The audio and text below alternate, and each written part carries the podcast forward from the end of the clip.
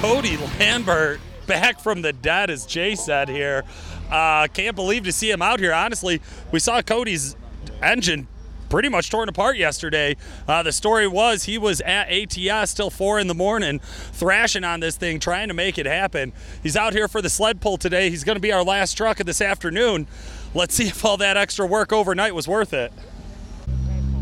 Cody Lambert spooling up on the line now. I know his pit crew and his sponsors are really hoping to see him put on a big show. We're here at the end of DPC 2019. He's starting to walk it out nice and easy. Slowly rolling on it. Rolling past the 100 foot mark. He's going to take this pull. See if he can send it to the end of the track.